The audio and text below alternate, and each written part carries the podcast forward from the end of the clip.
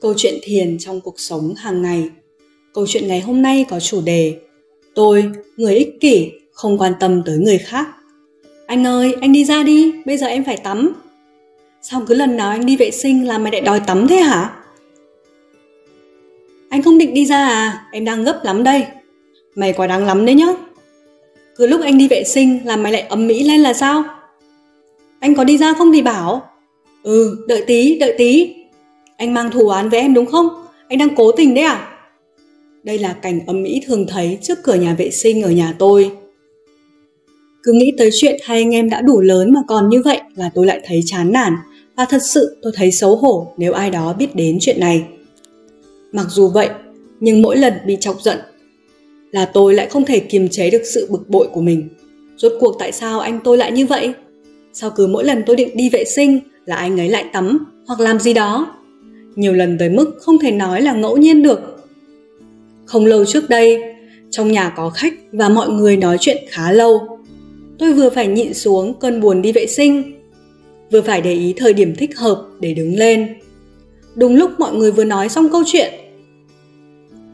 thì người anh không chút ý tứ của tôi đã nhanh chân hơn. À, bây giờ có định đi tắm, không ai định đi vào nhà vệ sinh đâu đúng không? Giây phút đó tôi lập tức hét lên, không được, em phải đi vệ sinh, em đang gấp lắm rồi. Khi đó anh tôi đột nhiên đùng đùng nổi giận.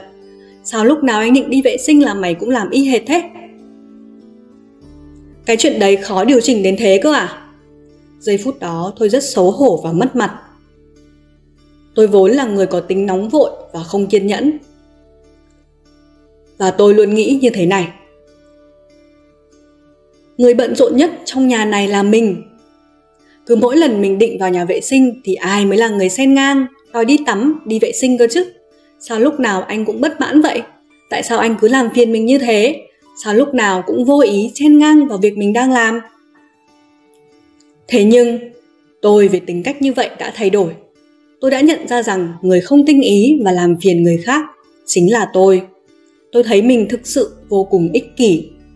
Và tôi nghĩ rằng có lẽ anh trai tôi đã rất mệt mỏi chắc hẳn anh cũng bực bội y như tôi vậy.